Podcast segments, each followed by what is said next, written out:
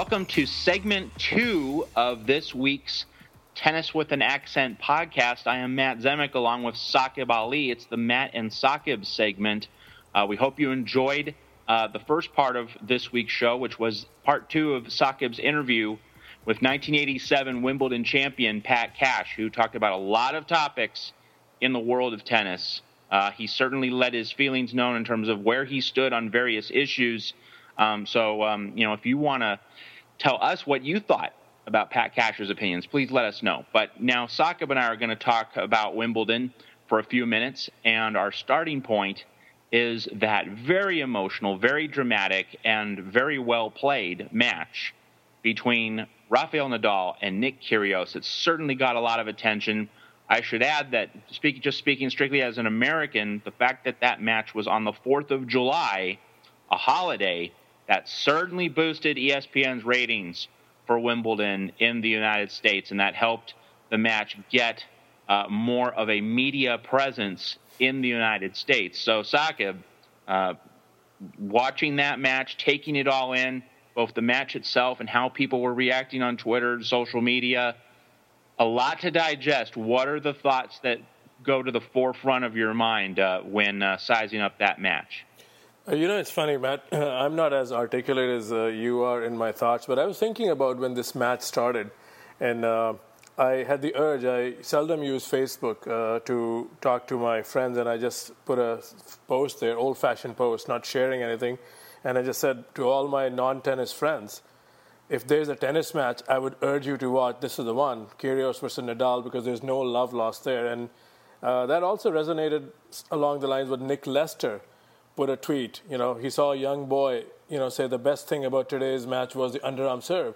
So, two, trying to connect two points here. Uh, I think people who just watch Wimbledon uh, or maybe U.S. Open in the U.S. or casual fans anywhere in the world, they know who Nadal, Djokovic, Federer are. And that's the trifecta that's been dominating tennis for, you know, we've spoken about that. Everybody's spoken about that. But Nick Kyrgios, I mean, is a very charismatic guy.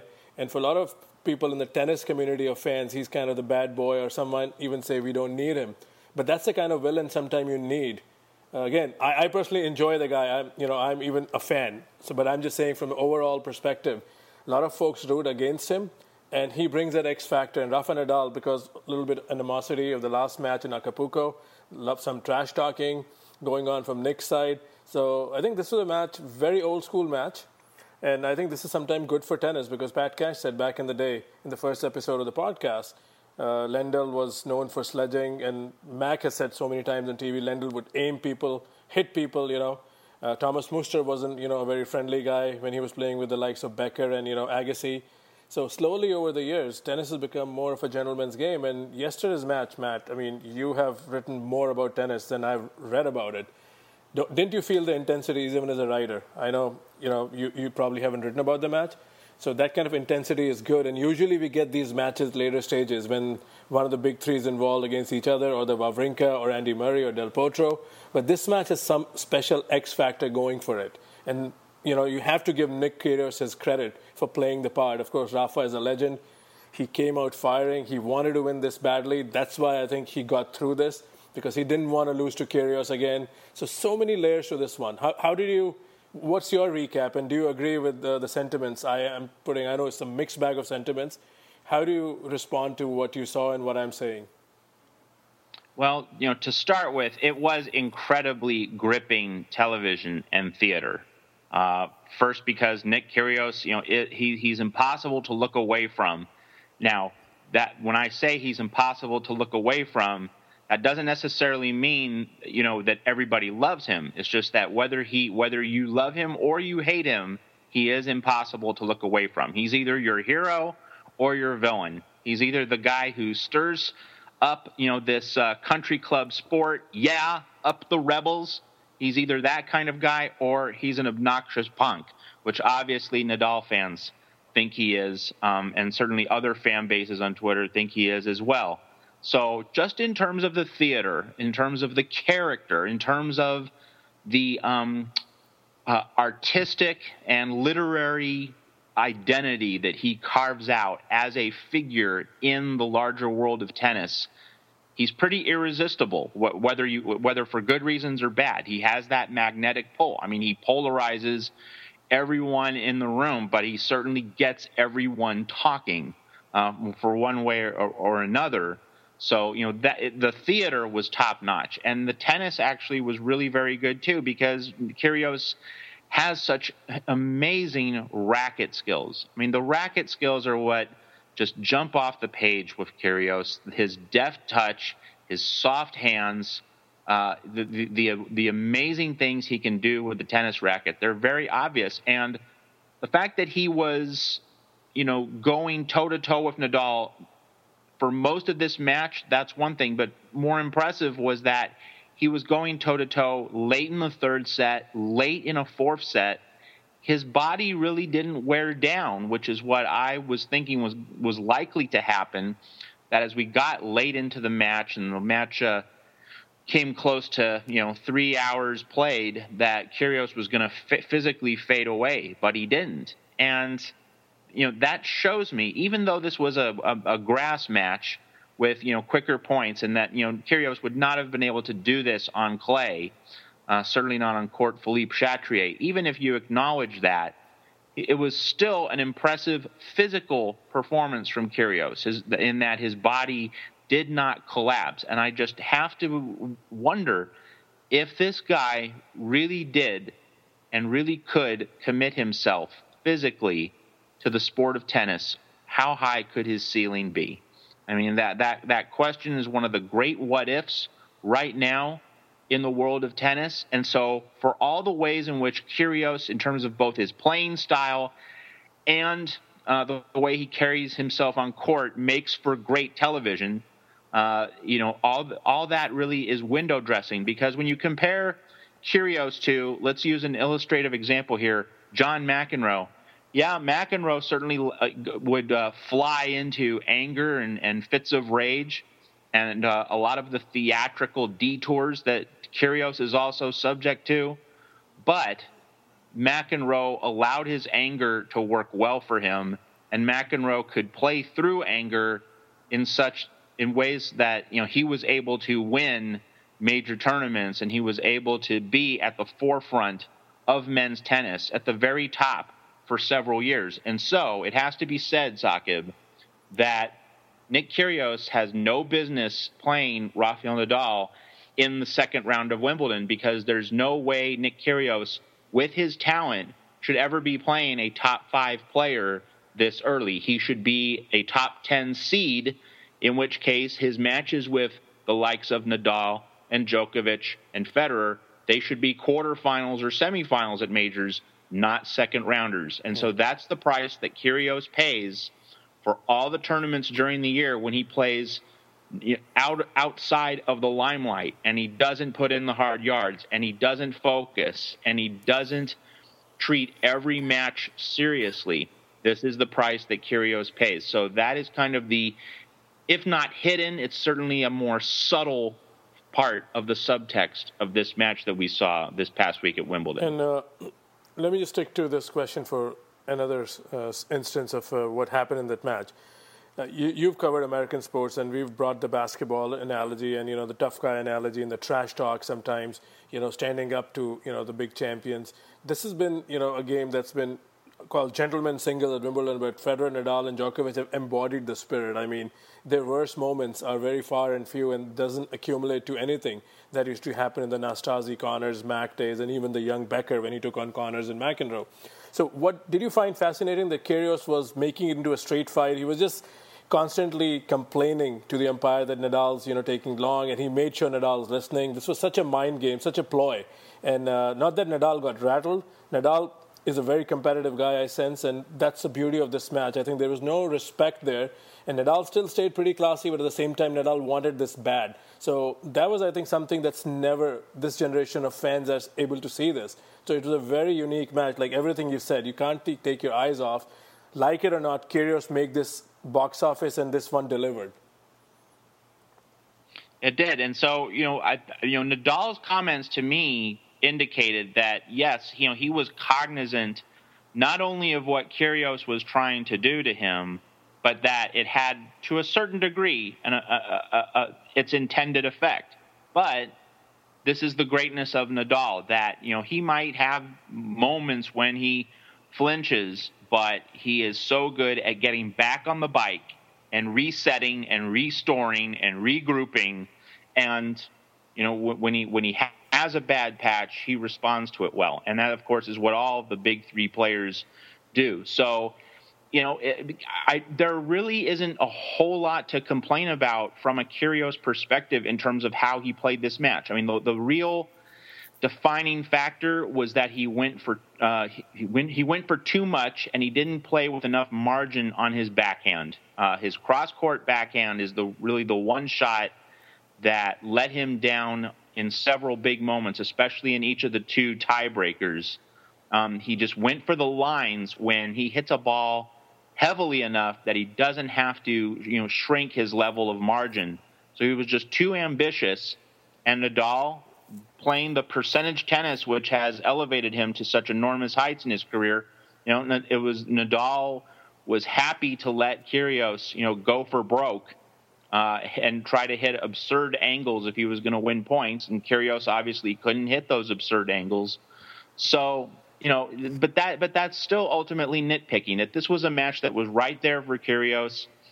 Tiebreakers, he had been five and zero oh in tiebreakers against Rafa heading into this match. So in this one, he went zero and two, and it was the proverbial handful of points. It was very close, and this is despite Kyrgios drifting through the 2019 season, much as he's drifted through previous tennis seasons, and that just shows that Kyrgios, especially at Wimbledon, more than any other tournament, he can show up and be relevant.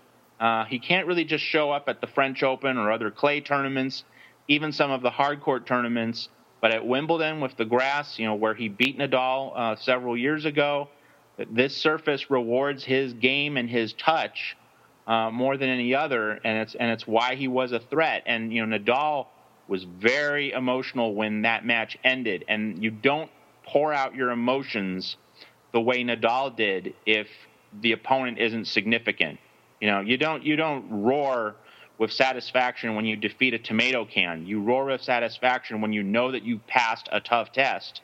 So Nadal knew that he did. So the, match itself is not a negative verdict on Kyrgios. He played the match well. The negative verdict is why was this a second round match? You know, Kyrgios should be in a place where this kind of match is a second week match and he's fighting for a major title. That that his uh, ranking is so low that he has to draw Nadal in the round of 64. That is really the negative commentary on Kyrgios. No, I fully agree, and we'll move on to other discussions. But I'll still take this match in the second round while not able to see this match at all. So you know you have to pick our poison with Kyrgios because uh, you're right, absolutely. He he's no business, you know, being ranked this low and meeting these guys this early. So anyway, there are a couple of other big names, you know, who will be talk, be the talk of the tennis town and the tennis world for the years to come. Let's start with Coco Gauff. Uh, what a run! I mean, starting with Venus Williams, and now she's made the second week. What are your uh, thoughts on how uh, the journey has started for this uh, young phenom? Well, it, the starting point for Coco Gauff is that she plays with composure that a lot of veterans, you know, 10, even 15 years older, fail to display. And I mean, we, we every tennis player, I mean, even if you're a, just a hacker on a public court or if you're playing at Wimbledon vying for a championship, everyone who's picked up a tennis racket and has played tennis, uh, has played matches, you, you, everyone knows the feeling of being late in a close match and feeling the pressure of you know needing to do something special or needing to find a, a way, any way possible, to win a point, and going through the fear, the doubt, the uncertainty, the hope, uh, the anxiety, all the emotions that are part of playing this sport of tennis that we know so well. So Coco Gauff she went through that full range of emotions against Hercog uh, in the third round, and you know that followed playing her idol Venus Williams in the first round and playing 2017 Wimbledon semifinalist Magdalena Rybarikova uh, in the second round. So she went through a full range of experiences, and through those three matches, uh, against three very different kinds of players, you know, her composure remained unshakable. I mean, she she did look like a 15 year old for the first set and a half against Hercog. Uh, committed a number of double faults. Her ground strokes did break down at times. The forehand is certainly an underdeveloped shot at this point, but you know, players are going to play poorly at times. How do they respond after they play poorly? Gauff already knows how to pick herself back up and regroup as though the previous 10, 15, 20 minutes of bad tennis didn't happen. And so many pros don't know how to do that. I mean, everyone wants to. Everyone on tour is trying to do that kind of thing to become the resilient player who overcomes obstacles. But Gauff has demonstrated time and again this past week at Wimbledon an ability to do that and put that into practice with, with a level of consistency that her peers lack. And, you know, Hercog herself, she's 28. And if you just looked at these two players and how they handled that third round match on Friday, you wouldn't know that Gauff was the 15 year old and Hercog was the 28 year old. You might have felt that uh, the ages were reversed. And uh, I wrote a piece earlier this week at tennisaccent.com about how, you know, Madison Keys who has never made the semifinals of Wimbledon. It's the only tournament, uh, major tournament, in which she hasn't made the semis. Madison Keys is 24 years old, and if if only she could process and manage matches the way Coco Gauff does. My goodness, if Keys could display Gauff's inner game and uh, that fortitude in terms of being patient, you know, look, um, imagine the career that Keys would have. So Gauff at 15 is doing things that players many years older than her struggle to do. I use that inner game hashtag and I talk about the psychology of sports not to suggest that uh, you know players usually blow leads when they get them because that doesn't happen.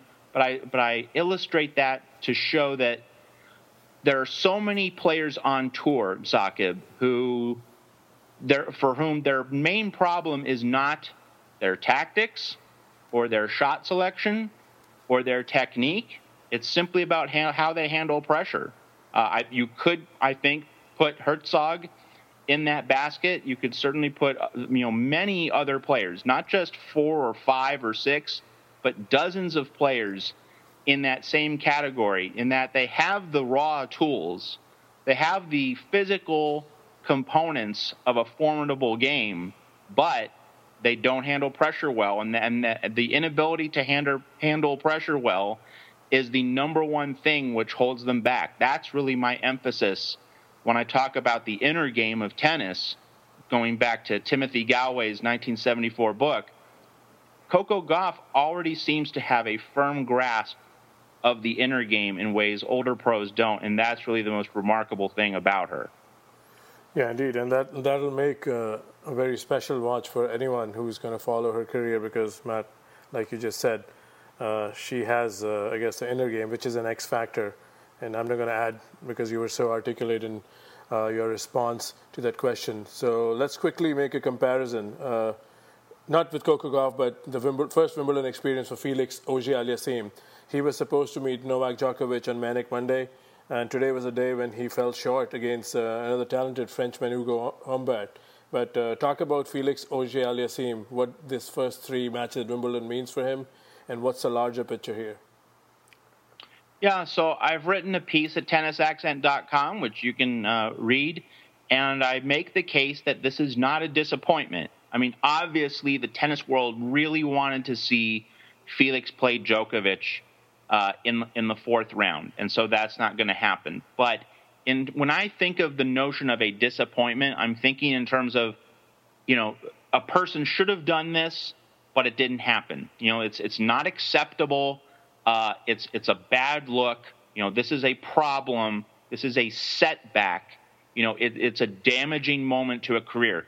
That's what I think of when uh, uh, I either use the word or hear the word disappointment. So, tennis players are going to lose hundreds of matches over the course of a career.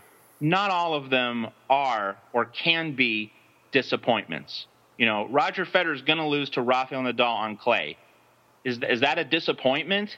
Uh, w- you know, when you lose to the best clay court player of all time on his favorite court, I don't I don't see how it can be. You know, maybe you could pick out one of the French Open finals that Federer lost to Nadal, uh, but but generally, you know, the better player won.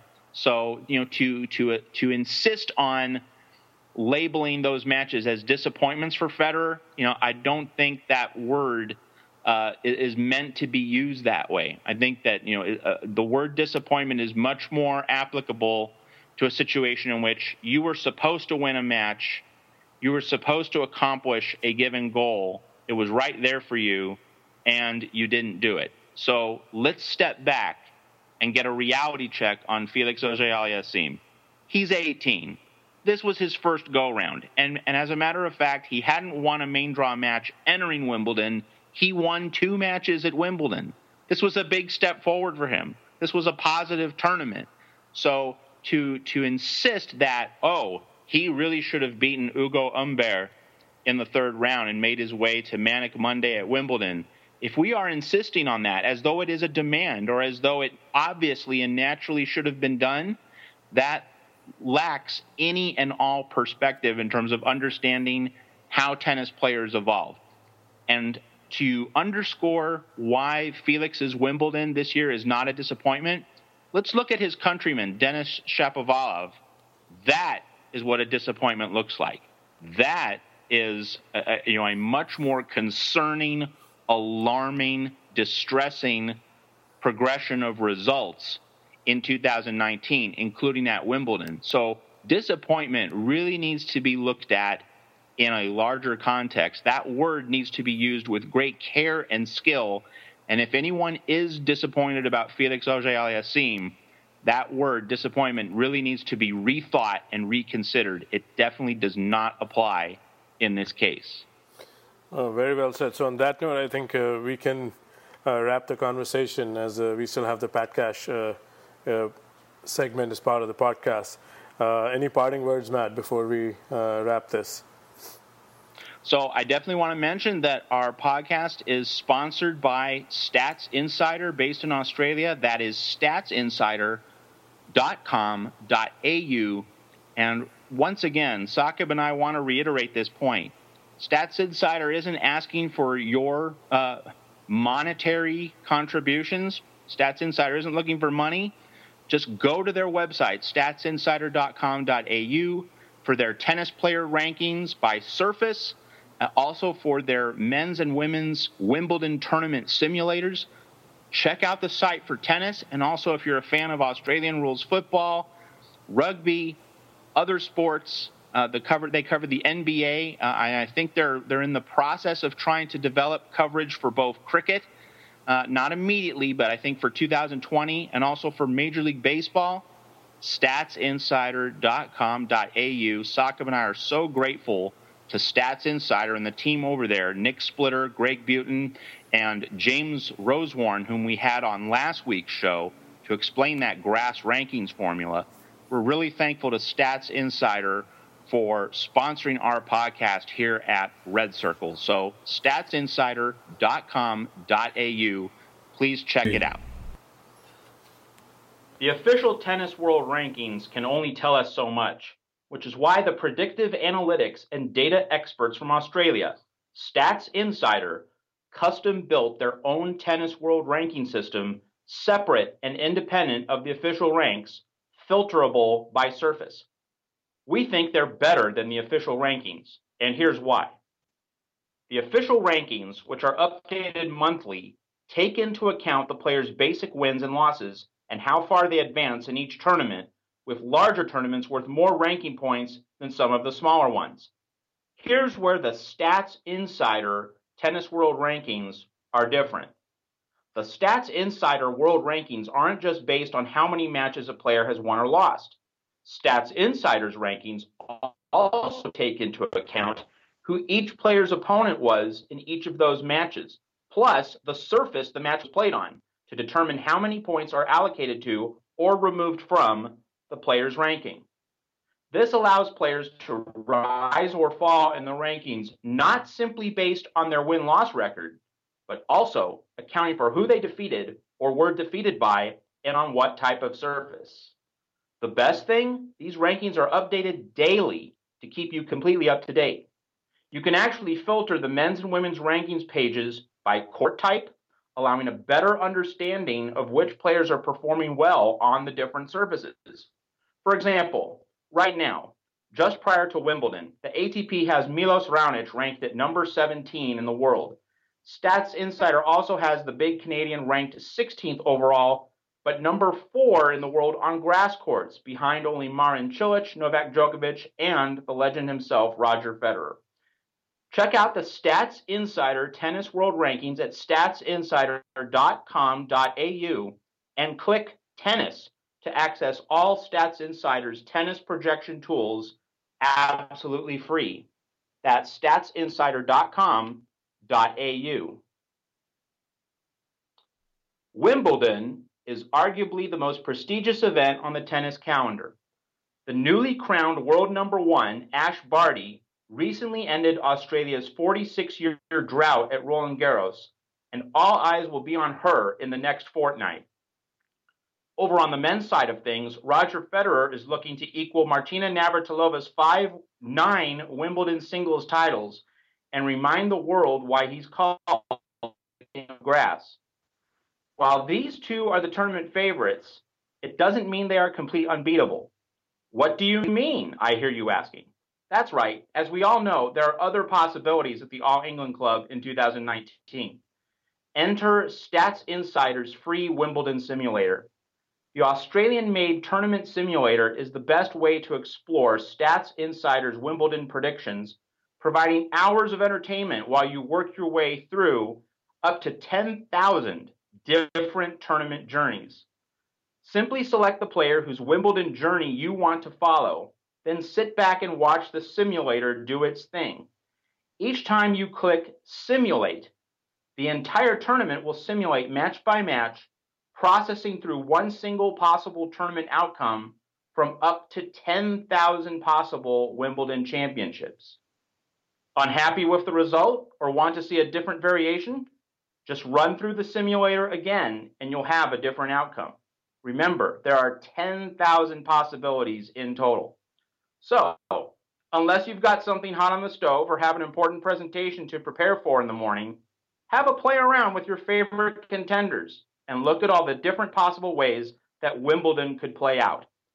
Find the Wimbledon simulator at statsinsider.com.au and click tennis to access all Stats Insider's tennis projection tools absolutely free. That's statsinsider.com.au. Well, I've seen you at the Open as a fan a few years ago. I wanted to ask this, but you know, you can't approach now. I got the opportunity, so this was something that always, you know, stayed with me. Uh, anyway, so let's talk about your injuries. You are one of the fittest guys now. You still look pretty, you know, very good. I mean, uh, but injuries had a role to alter, you know, your career. You think uh, with all the information and all the training methods, you know, how people have, you know, uh, uh, have long careers. You think uh, your career would have been different if uh, this information was available, or your injuries were too severe mm. that hmm. you still would have uh, it's the career still would have been cut short? Um, hard to say, but I'd say I'd probably. Uh, oh, look, bi- biomechanically, uh, you know, I was built, I was born with a few few things that were very unusual. Um, my knees, um, a lot of power and, and came through my knees, but they were uh, very tight tight joints. So I was always in a risk of a danger risk of that. I think we probably analysed it a bit better these days than we than we they would have back then. Um, and we had some so I mean. Uh, you know, the people who rehab my knees are now, you know, they're the ones that are writing the textbooks that the physios are, are seeing. And, and I'm, a, I'm a case study in more than one, one physio book, uh, doctor's book.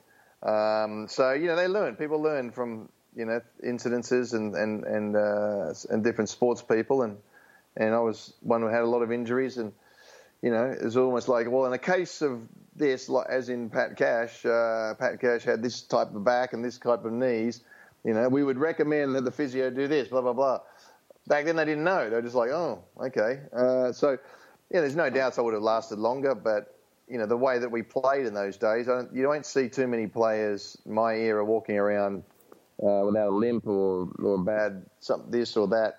Uh, it was a you know the serve and volley was very very aggressive. You know it's serving, twisting, turning, lunging. Um, very few people in my era got it get get away without having a couple of hip replacements and that was just the nature of it. You know, we went hard. Um, we didn't have. I mean, I did a lot of rehabbing every day, a lot of stretching, uh, icing. You know, I was I was very particular, and yet I got injured almost the most of anybody. So, you know, you never know. Peter McNamara, a good buddy of mine, one of the Super Macs, never stretched in his life. Ivan Lendl never stretched in his life, though Ivan's had a couple of hip replacements and everything else. But Peter McNamara, he said, never stretched in his life, and uh, neither did Agassi. Uh, and they they had long careers, but you know, obviously Agassi's suffering a bit now, but Peter still haven't had a, never had a problem with it, with him. So, you know, so it's just uh, sometimes it's the way you're born, you know, and I think that's the case, probably the case of, you know, uh, uh, Federer and Nadal. You know, Federer's barely been injured his whole career, and he's very light. This is the way he's born. You know, Nadal's a a bull, a big big engine and ma- big muscles, and when you've got big muscles like that, you can hit the ball super hard, um, but there's there's often things go wrong with those muscles and, and, and the Djokovic, things that attach to the muscles. And Djokovic is super elastic. I mean, we haven't seen a guy like yeah. that. Yeah. So you know, yeah, that, that's right. So everybody's different, and and um, so uh, injuries can come to all different people for different reasons. I'm enjoying this conversation. There's some very insightful uh, answer than anyone who's my generation or even die-hard tennis fans would really like so far how this podcast has gone. So let's quickly talk about tennis uh, politics all over. You know, there's always some news with tennis. Are you of the opinion that tennis needs a unified body that's governing? I know it's a complicated issue with ITF, you know, ATP, and then you know there's so many changes that have happened. Uh, do you believe there should be a union and a commissioner? I've asked this to Darren Cahill. I mean, this is something, a generic question. What's, what are your views on that? Um, yeah, it's been the way it's been for so long. Uh, look, it's, it's better now than it used to be, put it that way. Uh, I think the associations, I think the International Tennis Federation have got a lot to answer for. They really have screwed up a lot. Um, I think the the current president um, is uh, is not great. I'm hoping that he would change. Uh, I think he's ruined Davis Cup, which is the greatest sport, tennis tennis uh, team competition that we have. Um, they've changed that for the for the worse. Uh, it'll never be the same. It's it's taken away. Um, it, it's it's taken away the pride of everybody that's played Davis Cup and and and, and mocked it, um, and turned it into some one week competition. The whole thing about Davis Cup is a home and away. That is that is what Davis Cup is. You play at home, you play away, you're invited in, you meet people from different countries and eras, and uh, you know that that's the whole thing about tennis friendship or rivalry. Uh, they just made a mockery of everything, and and um, they shouldn't call it Davis Cup. It should just be retired and they call it the World Cup of Tennis or something, whatever they want to call it. Um, you know, and that's just an absolutely horrendous decision. And then they just keep making bad decisions, the ITF. So they, uh, until recently, they didn't even have tennis players, uh, an ex-player on the board. Uh, at least they have Mark Woodforde, Martina Navratilova, and I think uh, Mary Pierce to actually sort of give some advice from the players' perspective. But you know, they just made rules up as they went along, and and then the simple, basic rules that would improve tennis. They just haven't got the guts to do. Um, so they've just been really badly informed, real bad bad judgment. Um, things like the you know simple rules, the let on the serve. I mean, it's ridiculous that we even have the let on the serve. Uh, throwing the ball toss up and then catching it. Uh, you've started your tennis motion. You, you, you know they want to they want to quicken up tennis. Yet they let sometimes they let players throw the ball up two times in a row and say catch it, go, oh, sorry, oh, sorry.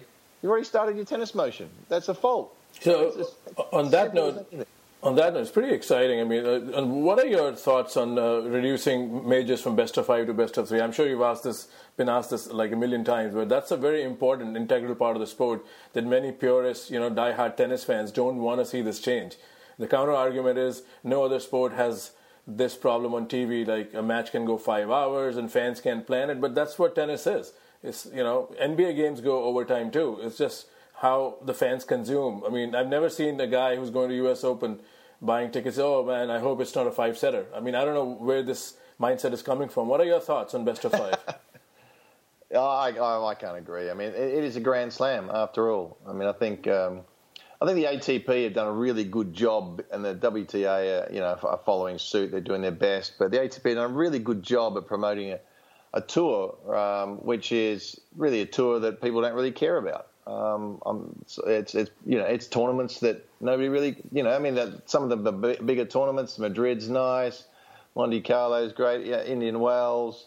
Some of these tournaments, yeah, it's great to win them. Miami, yeah, sure, make a lot of money, but you know, in the end, who cares? I mean, you want to win the Grand Slam. It's all about the Grand Slams. You know, these tournaments are uh, great pocket money and it's good entertainment, but it is what it is. So the Grand Slams are what it's about. The Grand Slams should be the, te- the, the pure test of of endurance uh, of, uh, of, your mettle to, to, see see how it goes, and that's on on a clay court or grass court or whatever it happens to be in extreme conditions. I think it's really brutal on the players, um, and but I think men and women should be playing five sets at some stage. Women don't have maybe not all the time, but certainly for a final they should be playing best of five sets. No doubts about that. And then equal prize money. They should be doing an equal equal final. So it's um, you know to say that they can't is is just completely discriminating discriminating against the women. They say, oh, they you know. They, they, I haven't heard a I haven't heard a proper argument to suggest that, that they, they shouldn't play a five five sets. I've never heard one other than, well, we don't watch that much. Uh, rubbish. You want to watch a five set final of Serena playing somebody else? You got to be kidding me. I'd love to watch it. Yeah, absolutely. So because you know, back in the day, uh, in the World Tour of the Year in Championship, I think Hingis and Graf played a five setter, and they used to have that tournament in New York where it, where it was. The uh, women's year end finals uh, title match was always best of five, and there were some great five setters. I think Sabatini and Seles played a five setter. Yeah, yeah, no, for sure. So, look, I think that the, if you're playing, you know, I suppose I'm being a little harsh in saying who cares about the ATP final, ATP tour, but the bottom line is. Um, uh, that you know the Grand Slams are what it's all about. They're the true test. Uh, yeah, maybe I'm old school. I still like test matches. I still like who's the best. Who's the best? You know, in cricket, the, the uh, you play a five. You play over five days to see who the best team is, and you slug it out for five days, five long days, and Absolutely. that's the true test. Sure, the other other things are glamorous. The one day, the one days, or the twenty twenties, or the uh, sevens in rugby or whatever it happens to be. Yeah, they're exciting, they're fun to watch, and, and they're entertaining. And I'd go and watch them. Absolutely, I'd go and watch them. Are they the true test? Who's the actual the best over five days is a true test, and that's. Uh, I would shake your hands if I was sitting next to you because I'm ultimate, you know, Test cricket fan too, and you just, you know, just made a you know big smile, and I'm going to talk to all my friends, you know, who are. I understand the other part of cricket is good, but yeah, that's the ultimate uh, test of your skill. You cannot hide in a test match. You can't. It's the ultimate. It's the ultimate test of the skill. Don't we want to see the best of the best and battling it out? You know, the it's like saying saying boxing. All right, we're going to make world champion world title fight here, one on one, like tennis, man on man, and we're going to do it. Mm, let's do it over five rounds instead yeah. of twelve rounds. So what does that mean? There's so, nothing. It's just cutting out, taking away the half of the contest. So oh, okay, we'll make it seven rounds instead of twelve. What? That's ridiculous as well. So. so, Pat, I'm sure this uh, is going toward like uh, you know in your home country. You know, uh, there's a fast four tennis that's being promoted. So, that, does that scare you, or you think that's just entertainment? I hope it doesn't even creep into the ATP tour because best of three sets is pretty good. It's still better than we don't need fast four. What are your thoughts on fast four? Well, I think fast four is very good at club level. I think it's very good club and junior level uh, because it's parents can bring the kids in, or you can go and play a, a, a match you start at 9 in the morning and you're done by 11. Right, you got the rest of the day. You're not a professional tennis player. You got the rest of the day. You got your family. You go in, you play a couple of hours of good tennis uh, at club level um, and uh, at junior uh, junior level. You know, when the, parents have all day to sit around and wait for their, their kids to play, and it's the next match, your third match. So I, I think I actually think fast four is a really good format in that, that respect. I, I really don't hope it comes into top level professional tennis, though. All right. So before we move on to coaching, that should be the last segment, and uh, Uh, let me just get your opinion on the Wimbledon seeding. You said, you know, like they always have been the seeding. You know, the grass has its own formula. In 2000, early 2000, I think some Spanish players were threatened because, you know, with 16 seeds, a guy like Ferrero, who could probably was number seven, could be bumped to 16 or even not seeded. That's why that was one of the reasons they went to 32 seeds to allow all sort of you know top players to be seeded. But grass is such an alien surface so this seeding problem has been there, but now Nadal got seeded three and Federer is two. It's making a lot of noise. What are your thoughts on that? Because the formula is in place. Uh, there's a school of thought. They say Nadal, you know, reach the semis, he should be seeded two. He's world number two. But then there's a school of thought. If he wanted to be seeded two, he could have just entered an event and bagged 100 points, and you know, uh, end of story. Where do you stand with this uh, overall, with the rule and uh, is this talk, you know, like good in a slam, or you know, uh, what are your thoughts? Well, um, I don't think grass and any other surface is that much difference uh, than, it, than an extreme difference like it used to be. I think 20, 30 years ago, I think there was a legitimate reason to, as I explained, about grass court players and clay court players, and you know, I was seated number 11 at Wimbledon, but I was really probably number five on, on the grass, and then the other way around on the clay. You know, I'd be might be 11, but I was really I'd be you know 20 or 20 or 30 uh, on the clay. So, and I'd be I'd respect that, but um, but the, you know, the flip side is you play your whole year to try and get a seating so you can you know get into get into Wimbledon and uh, you know be protected um, to a certain extent. Um, and that's a good thing. I don't do. I, I don't think 32 players need to be protected. I think I think 32, the number 32 player in the world deserved a bit of a bit of a free ride against one of the other seeds. I don't think so. 32, uh, yeah, 16. That's plenty. I would have thought. Uh, I think there was certainly. I thought they were changing it. I mean, I heard that they'd voted to change it back to 16 seeds, but maybe it didn't get through. Um, but it certainly hasn't turned up yet. But uh, I think it, it should go back to 16 seeds. And Nadal, well, look, if you got a formula, he has performed very poorly until last year. Um, for for several years, for five years, he was injured or whatever. He didn't get through the first round or second round for four or five years. Last year, he did pretty well. He really gave Djokovic a, a real run for his money. Um, I think it's very hard to argue off the back of that. Whatever formula they have, the guy has just won French Open, you know, for for the twelfth time. He's not injured. He's not out of form. He's in red hot form, and it's very it's very harsh to uh, you know to have him uh, you know uh, potentially in the same half as as the number one seed. He may not be in the end. Depends what gets pulled out of the hat, but uh, uh, it, it's probably pretty harsh. Um, but uh, you know, in the end, it's a long tournament before you get to the semi-finals and play those guys. So anything can happen. No, absolutely. And the other, other guy who got bumped up is Kevin Anderson, but I guess that the more focus is uh, one and two shouldn't be in the same half. That's the path most conversations are taking. Yeah, yeah, that's that's that's that's probably true. But um, you know, they they do they, until some of these the, the match committee uh, make a decision. I think some of them, you know, Tim Henman, I think is in, involved in that. He understands tennis pretty well, uh, but he's not the only one on the match on the match committee. So um, you know, they made that decision for, for whatever reason. They've got some formula. They, they say it's pretty fair. Uh, but I think they really don't realise that grass is not that different. If they went out and played grass, you play on a Australian Open is way faster, and US Open is way faster than the first round's uh, speed of the court, of the grass at, at Wimbledon. Hmm. So why don't they why don't they do that? Why don't they make Nadal drop Nadal down on a faster court? Why don't they do that at US Open?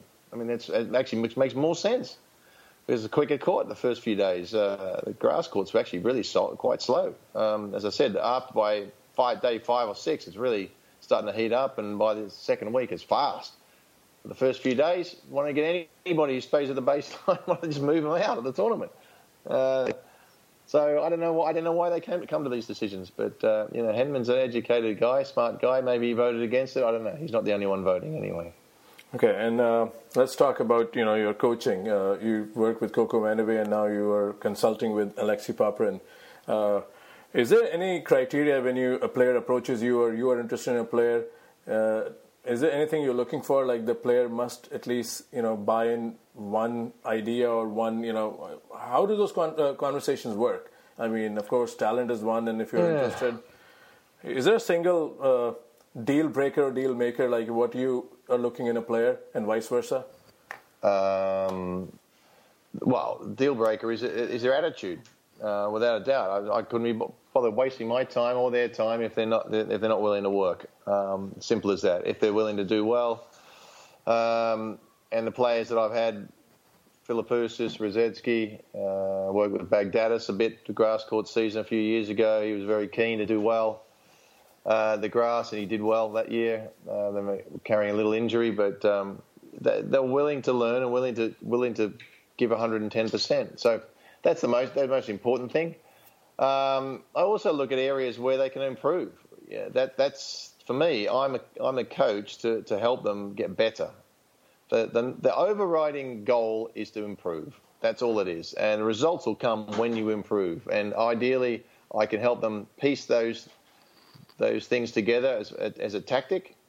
But the most important thing is they improve whatever aspect that may be. Sometimes it's technical, sometimes it's tactical, uh, sometimes it's mental. I mean, there's, there's loads. Of, that's the thing about tennis. There's just so many different parts to a game of tennis. That's why it's the greatest sport in the world. It's uh, the tough and the toughest sport in the world, without, without a doubt. Played by more people. It's the hardest, biggest, most professional. I would say golf is probably the equivalent. But of course, you don't have to run around five sets like the guys did today. I saw them killing themselves on a golf course.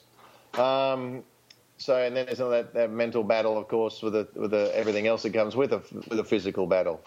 So, yeah, look, I mean, for me, uh, the players I worked with, it was it was pretty obvious that where where where they could improve. Um, I changed my game tech I was never really technically perfect as a player, but at the, at the, end of my career, I went back and, and changed everything. I worked with a biomechanist uh, to correct partially technique and partially because of injuries. Um, when you when you when you got a tech, technique problem, um, you tend to get injured. Uh, if you've got a technique technical de- deficiency, your body moves not quite in the right manner it's supposed to, you can tend to get uh, get injuries. So it worked both ways. But I, I studied underneath or with alongside and helped by an amazing biomechanist called Brad Langeveld from Australia. And um, you know we re- rebuilt my game, rebuilt Rusedski's game as well. Uh, not all of his game, but some of it. Even even his serve because he had most famous for his serve, but he had a bad toe. He couldn't put weight through his toe, so we had to change him from being a platform serve, as they say, so two feet sort of on the ground, to bringing the foot up. So he changed his serve completely, even though he had the most deadly serve in the, in the well, it's hard to say more deadly than Ivanisevic or Krajicek, but certainly around that, uh, very deadly. So um, I've come to realise that technically, if you have prob- issues that that is going to get caught out. So that would be my first step. Would be to look at technical things, and how to do it is really tricky because you're on the road half the time, uh, and you got to sort of fit in. You know, a week here to improve stuff, and then of course you don't want to be start thinking about your swing as as your opponent's serving in a match. You want to be watching the ball, and then everything go automatically. So there's a mental aspect that goes alongside with that as well, and the concentration, and the confidence, and everything else. So it, it's all it's all encompassing. There's not one specific thing. Tennis is a such a broad game that's all interlinked. It's all interlinked, and you can't avoid one thing is not interlinked with the other thing. So you have to look at the whole thing as well as you can. And I, I feel that I'm pretty good at that, having mm. had the experience, had the experience of re, rebuilding my game scientifically, having the injuries, and having to rebuild myself medically as well as having the experience and uh, know-how mentally, which was probably my strength really more than anything. Yeah, absolutely. And now you've been in tennis, you know, pretty much all your life. You've been, you know, coaching and you know, been retired for a while, but you're so involved with the game. So you think uh, overall, with when the young players are coming, do you notice that? Uh, is there a shot that the tennis coaches are not uh, coaching these days? I'm sure it's taught, but not in depth because. Uh, and why do you think the, that's happening? Especially if you even take a shot like volley. Uh, what are your takes uh, take on you know overall uh, yeah. coaching conditions or coaching programs? Well, um, look, the volley is very simple. There's not much technique to it, um, but you have to get it right. and it's because because uh, of the strings and the rackets. Uh, you know, the 13 year old boys are hitting the ball harder than I ever did during my career because of the, because of the equipment. Um, so it makes it all that tougher. Technically, you've got to be ready for the for a volley. You have to be have to be uh, very very precise. So in a way, the volley needs more technique precision than it ever has. But it's also, and I say this, said this in my academy to, to most of the kids. I said, look, unless you can, unless you want to compete with Rafa Nadal and and and uh, Novak Djokovic uh, and, and, outlast them, I said, good luck with that. Um, get in the net and learn the volley and finish a point off. And so, it's, in actual fact, we've seen the volley come back a lot in the last, uh, I'd say, mm, six years or so. Um, it's come back a lot, and that's because players realise you got to finish the point off. Otherwise, they kill each other. And then the best, the, the best guys in the world are that of Djokovic and Nadal. So you know, have a look at those guys, and if you can compete with them, good luck.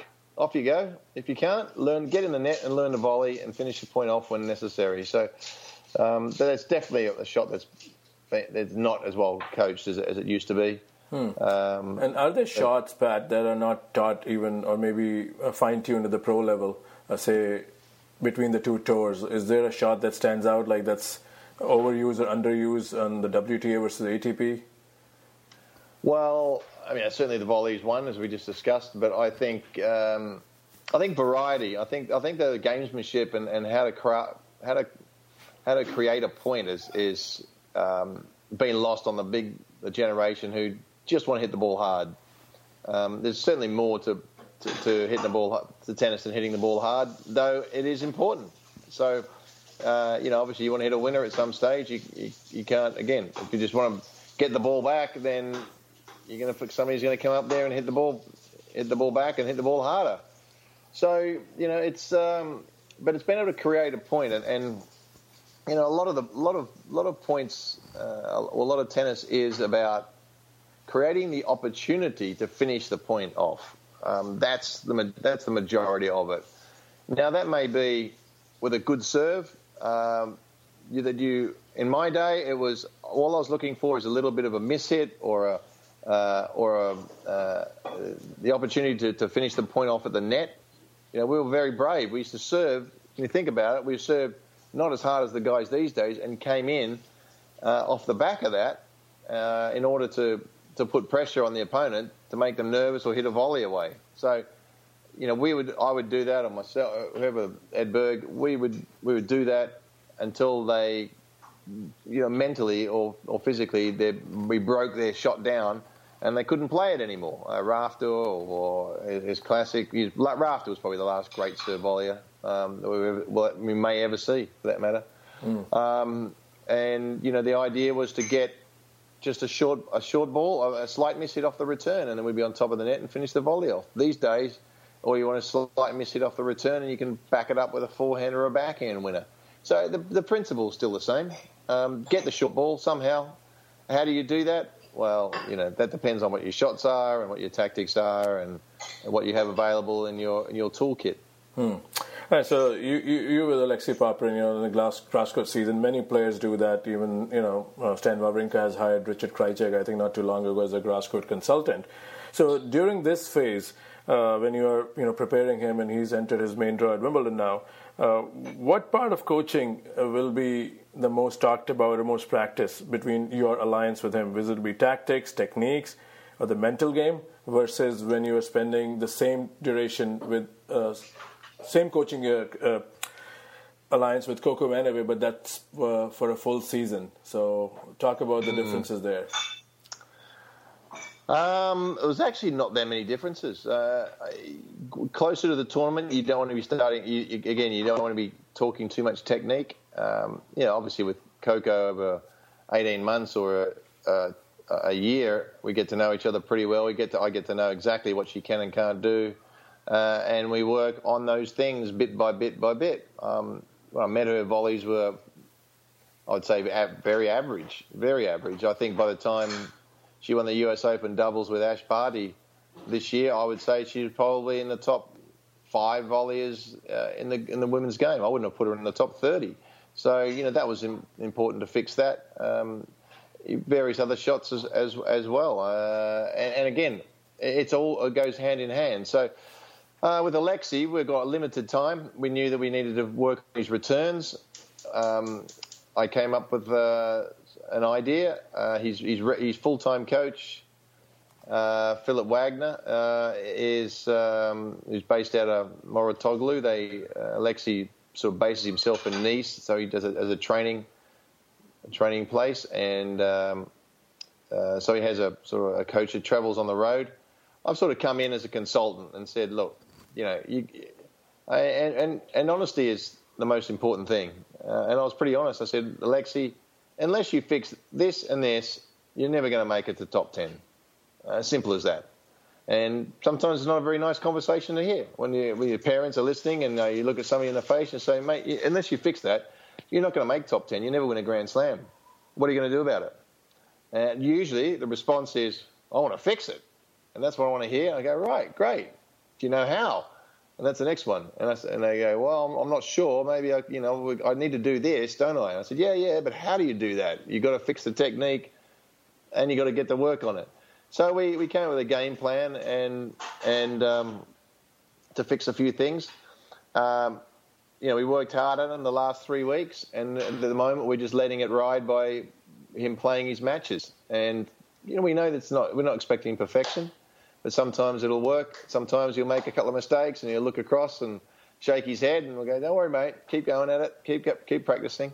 And at the end of the tournament, you know, we will not focus on technique much, uh, much at all, a little bit, just a reminder in the practice sessions. But bottom line is, it's a lot about the, the tactics. But the, the, it's, again, it's interwoven because you can't hit a certain shot unless your technique is properly. So I could say to him, listen, I want you to hit that as an example, cross court backhand, heavy topspin cross court backhand, uh, you know, into, into the corner and follow it up with a with a slice backhand. Well, his technique's not good. He's not gonna, never going to be able to do that. He'll try all he's like, and he'll miss, you know, six six out of ten of those. And you look at me and go, "Why are you telling me that? I can't hit that shot." Uh, he'll lose his match. You get upset, and say, "Well, we, you know." So you know, it's it's you do your work on the practice court, and then you, hopefully he'll implement it and get confidence as he goes along. It, that works over a year, two years, and that's the way we used to do it. And we used to stay with a coach for a year or two or three years and build on the plan, the game plan. These days, it's a very uh, oh, yeah, it didn't work. We didn't get along. It didn't, you know, six three months later, somebody else is hired and fired. And uh, for that reason, I think some of the some of the tennis is nowhere near as good as it as it used to be, even though it's big and powerful.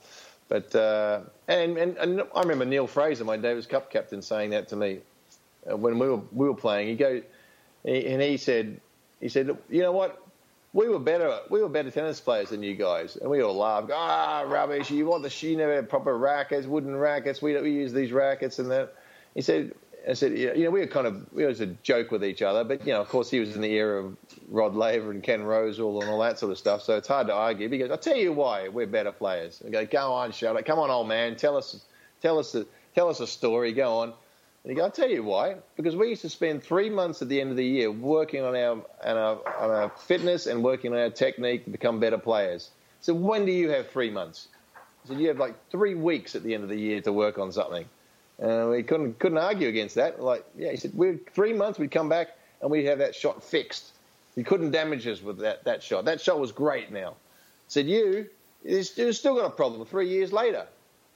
And I'd be like, well, he's got a bloody, he's got a, he's got a, a, a large element of truth in that. So, um, you know, that is the, that is the challenge as a as a as a coach. You get fired if you don't get it right, and uh, if you do get it right, it's sometimes it's a quick fix, but a lot of the time it's not, and you just got to keep plugging away at it and uh, uh, find some time. And it's not always easy. Lexi's 100 in the world; he's barely making ends meet. Um, you know, so he, he's uh, you know he, the first priority is to win tennis matches, but it's chicken and an egg. How are you hmm. going to win tennis matches if you don't fix your technique? If you don't fix these things? I mean, yeah. luckily he's got a good game anyway. You will win matches, but there's a lot of people on the tour like that. I'm paying hotel bills, I'm playing fights, I'm playing for my coach. I can't make ends meet. So, well, we take three months off, let's fix it. Take three months off? How am I going to take? I'll go, no ranking left. I mean, that's one of the big flaws of tennis is the 24, uh, 12 month ranking system. That's just a shocker. It should be 24 months. Um, they, they talked about it. It should absolutely be 24 months. See players more and more now getting injured and just being ended up. One player's 20 in the world one week and then and then playing qualifying Wimbledon the next before you know it. So uh, you know, scrambling around for a small tournament. So it's uh, if you think it's easy out there, you, are you're, uh, you're fooling yourself. Hmm. No, that's of interesting uh, information right there. So you think again that the way you and other uh, coaches are coaching now, because the surfaces are homogenized, serve and volley is less. Are you guys focusing more on the transition game because that's one way of you know attacking? You think that's something that's coached enough, and do you coach transition game enough? Well, yeah, I mean, transition game to the net. Uh, uh you're talking about, yeah. I mean, you have to. I mean, that's, uh, uh, yeah, it's a huge part of it. it but again, it's all, it's all, uh, it's all combined. So, uh, you know, today we've been working on the slice backhand. That was one of the things we said to Alexei. You know, you're six foot five. You're an unbelievably good athlete. You know, and you've got a good slice back backhand. You know, if you get a good slice back backhand and you're under pressure on a break point hit that right into the corner, there's no ch- no chance that guy's going to pass you. Um, and he didn't have the confidence, but we worked at it, and you know today it worked worked really well on a number of occasions.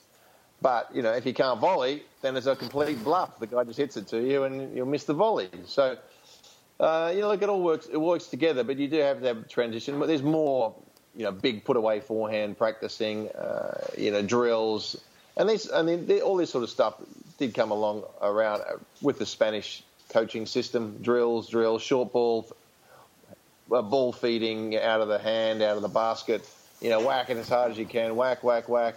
So they, they become very, very good at that, and that that works well on the clay, and it's transitioned through the rest of the rest of the tour. And um, for a number of years now, of course, this, you know, Rafa was just one of the sort of latter day Spaniards. You know, after uh, you know Moya and uh, and you know these sort of these sort of guys and Ferrero. Um, you know, just another one of those guys, uh, Costa, who had massive, big forehand and and uh, put a, put the ball away. So that transitioned well through the tour. When the tours, all the courts became very slow, almost overnight. When the tour decided to slow everything down and the balls and everything else, then it was a clay court players clay court players heaven to be on tour on the slow court. So that big forehand uh, winner was uh, you know became paramount, and it's obviously still in the game. Hmm. Uh, let's also talk a little bit about Ash Barty, her success putting Australian tennis back into the map. You think she's as complete a player? Uh, you know, uh, again, that can be controversial. What is complete, what is not? But do you think she has a complete game? uh, and that's why you know we can expect more success from her. Uh, yes, I think she's the smartest player. There's no doubts about it. I don't think she initially intended to to create a certain style of play, um, but she's very effective with a heavy topspin forehand and a very good slice backhand. Um, she's one of the quickest movers. She's the best volleyer on tour, without a doubt. Um, uh, and uh, so she's got a lot of variety, and, and as I talked about, the the women's tour in particular and the men's tour, but the women's tour in particular is is a tour of just hitting the ball, feeding, hitting the ball hard. Now, when you've got something a bit of variety, a bit of slice, uh, and you're quick and you can retrieve retrieve any of those big shots, what are the you know you've really got you, you got you got your players tied in, you got your opponent tied in knots. So uh, and that's what she does. She she, she's very clever with her, her serve. She's improved her serve, so she's getting a lot of free points, aces. She's got a good kick serve. She's got a good flat serve. Um, so she is a very complete player. I mean, I think. But is it uh, also difficult for the other girls to play against that kind of style? That kind of you know. Oh yeah, they can't play it against it at all. That's why. That's why she has a result. So you have to have patience, um, but you also be, have to be attacking. So, look, I think some of the bigger hitting players who run, run hot will will overpower her. Um, Serena's, uh, Osaka's, um, you know, those sort of players um, who she uh, she hasn't uh, she hasn't played a lot against. She's had some great results, but you know, hasn't played those top players um, much in, uh, in, in, her results. They've all dropped out. Um, somewhere along the lines, uh, Kvitova on grass, for instance, very powerful, hit lots of lots of clean winners. those sort of players. But you know, she's number one for a reason. She's been the most consistent, and um, even though the women, women's ranking is a bit a bit weird, I must say, but she still I think deserves to be number one. Um, or certainly, if not very close to it, uh, because she's consistent and and she's able to win tournaments. So um, that's uh, that's sort of proof in the pudding. All right, let's wrap this conversation up by talking about the Super Saturday. You know, you were part of one of the most memorable Super Saturdays uh, the U.S. Open. But do you think even mm. then, uh, you guys were talking in the locker room, it's good for TV and entertainment, but there should be a day off between semis and final? Uh, you think that conversation yeah. was doing the rounds back in your days? Um, well, yes, it was. Uh, there's no doubts about it. But um, you know, we we did what we were told, and and uh, whoever the network was then, I think it was CBS, but uh, was. Um, yeah, they paid the big money. They wanted the finals on the weekends. That's when people were watching the tennis. They didn't want a final on a Friday. Nobody was watching that. They were at work. Um, so they wanted that. That's that's when they said they wanted. That's when they got it. So really tough on the players to play a five set semi final and a final. Um, the the argument against that was was the, the uh, original Super Saturday, which was the most unbelievable day of tennis, arguably and probably in the history of tennis. Um, and uh, there will be a documentary coming out about it as the greatest day of tennis of all time. And it's and it's you know started with Arthur um, with John Newcombe beating Stan Smith in the Legends event, and then followed by myself losing to Lendl 7-6 in the fifth, having match point, uh, followed by Chris Evert and Martina Navratilova 7-5 in the third for the final of the women's, followed by McEnroe beating Connors 7-5 in the fifth. Uh, 12 hours of, of non-stop, unbelievable tennis. And, um, you know, the next day I was absolutely beaten. I was a 19-year-old. I was, I was, I was exhausted. And I talked to McEnroe, who beat Lendl and that, that the next day in the final was a twilight final. Um, so he didn't have 24 hours off. McEnroe had the, the, the least, but he said he walked in the locker room that day. He was absolutely exhausted, and he looked across the other side of the locker room. And there was Lendl, who couldn't bend down to pick up his t- pick up his uh, tennis rackets.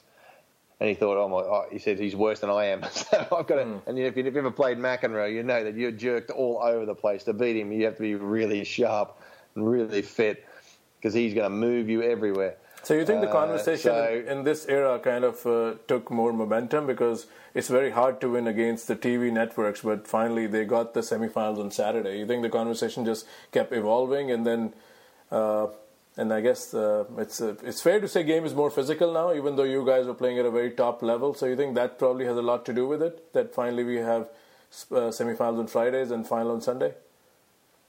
Um, well, I think the matches tended to be longer, but uh, now um, than, than they were. The points tend to, tend to go longer. Of course, it was quicker courts, so the, the uh, you know, serve and volley, the point was over. But you know, I, it, it, depends on who you talk to. But you know, the, the serve and volley physically it was ex- very very tough. Um, it's a lot easier to serve and just stand still and then run around the, across the baseline than to serve, sprint, lunge, come back, lunge again. Sometimes go back for a smash, um, and then and then sometimes it's a fault, and you have to sort of repeat it again before you even start the point again. So, uh, you know, it depends on who you talk to. Some players, old players, will say, "Oh, much harder to, to serve and volley." If you're exhausted, what do you do? You don't sprint to the net. You, you, you sprint, you, you, serve and stand there, don't you? Hmm. Um, I, I, I personally found yeah, baseline tennis much easier to do than than uh, serve volley physically. Um, but having said that, um, you know, I just think it was wrong to have the semi-finals and the final on the two days, and and um, and and and uh, eventually common sense won. An ATP tour had developed some power of some sort, and and uh, put pressure to do that, the right thing for the players. All right, Pat, that was really insightful. I enjoyed it. I hope you know whoever tunes in to this conversation, you know, takes a lot out because this, this is kind of like tennis gold. You know, a lot of honest, you know, uh, unfiltered. You know, not that we were you know in any controversial territory, but you know, this really good stuff. Uh, thanks for your generous oh, time. Great. I know you were busy with coaching. I really enjoyed it. Uh, much appreciated. All right, you're all the best. Thanks Thank a lot.